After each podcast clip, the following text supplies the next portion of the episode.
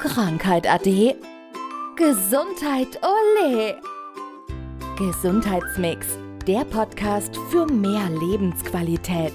Von und mit der Gesundheitsexpertin Manuela Hartmann. Wenn man so Fernsehen und Radio hört und sieht, dann könnte man meinen, die ganze Republik hat ein Problem mit dem Einschlafen. Und da gibt es immer das Wundermittel, das Wunderhormon Melatonin, das beworben wird, was helfen soll. Genau. Hilft es?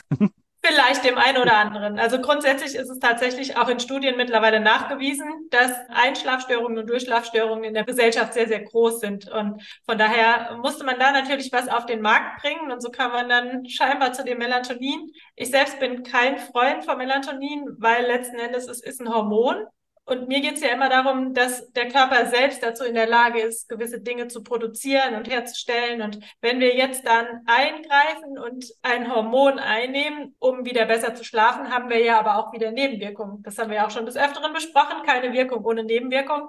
Und da ist es eben so, dass ja dann das Melatonin auch auf andere Dinge eingreift. Aber es gibt natürlich auch andere Möglichkeiten, gut einzuschlafen. Wenn Schlaf nicht funktioniert, das ist somit eins, glaube ich, der gruseligsten Dinge überhaupt. Ich bin gesegnet mit einem guten Schlaf, aber natürlich kennt man auch diese schlaflose Nacht. Die haben aber dann meistens auch Gründe, die man genau zuordnen kann. Aber ich glaube, es gibt doch bestimmt auch vernünftige Rezepte, wie man ohne Einnahme eines Mittels in den Schlaf kommt.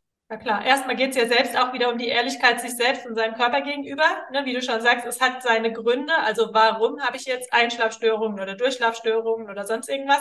Sei es, dass ich zu schwer gegessen habe, dass ich einfach im Moment Sorgen habe, Kummer habe, worüber ich mir den Kopf zermale. Also solche Dinge können natürlich auch sein. Und es dann erstmal hinterfragen, was sind denn die Ursachen?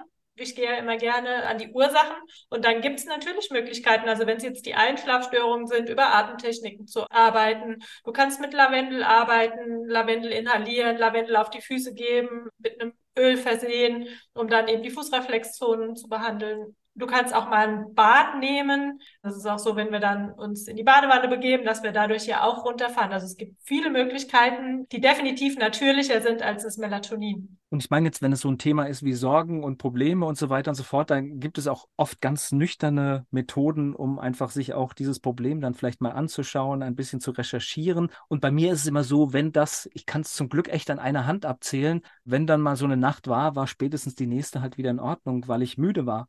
Das ist das eine. Da ist natürlich dann ganz wichtig, dass auch der Folgetag dann entsprechend aber routiniert abläuft. Also jetzt nicht dann 3 Kaffee mehr trinken, weil man mal eine schlechte Nacht hatte oder dann viel früher ins Bett gehen oder so, sondern wirklich mehr oder weniger auch probieren, die Routinen beizubehalten. Und dann steht wirklich in der Regel einer nächsten guten Nacht nichts mehr im Weg. Also manchmal sind es die ganz einfachen Dinge, auch einfach hinschauen und eine Hormongabe, ich glaube, das ist auch nachvollziehbar, sollte immer das äußerste Mittel dann sein.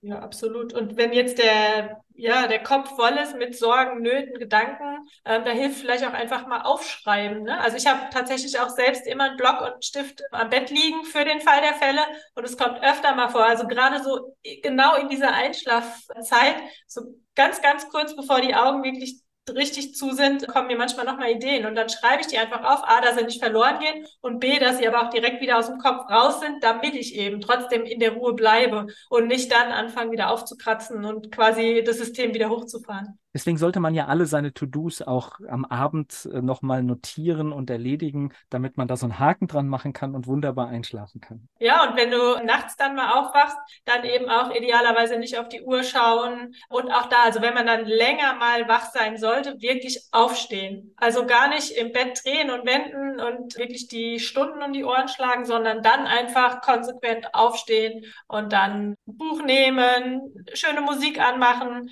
Oder dann auch wieder die Gedanken aufpinnen, aufschreiben und dann eben wieder zur Ruhe kommen. Und wenn dann die Ruhe da ist, dann einen neuen Versuch starten. Aber definitiv nicht im Bett verweilen, weil ansonsten verbindest du gegebenenfalls dann auch unterbewusst wieder, oh nein, es könnte sein, dass ich morgen wieder wach liege, aus irgendwelchen Gründen.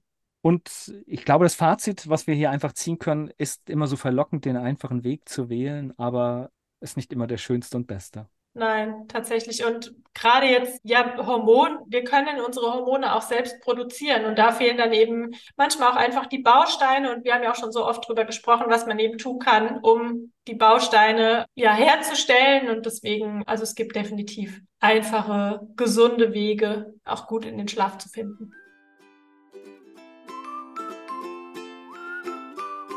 Das war Gesundheitsmix, der Podcast für mehr Lebensqualität.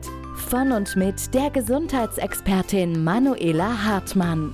Die im Podcast dargestellten Inhalte dienen ausschließlich der allgemeinen Information. Sie stellen keine Empfehlung oder Bewerbung der beschriebenen oder erwähnten diagnostischen Methoden oder Behandlungen dar und ersetzen keinesfalls die Beratung durch Therapeuten. Bitte wenden Sie sich bei gesundheitlichen Fragen oder Beschwerden immer an die Therapeutin oder den Therapeuten Ihres Vertrauens.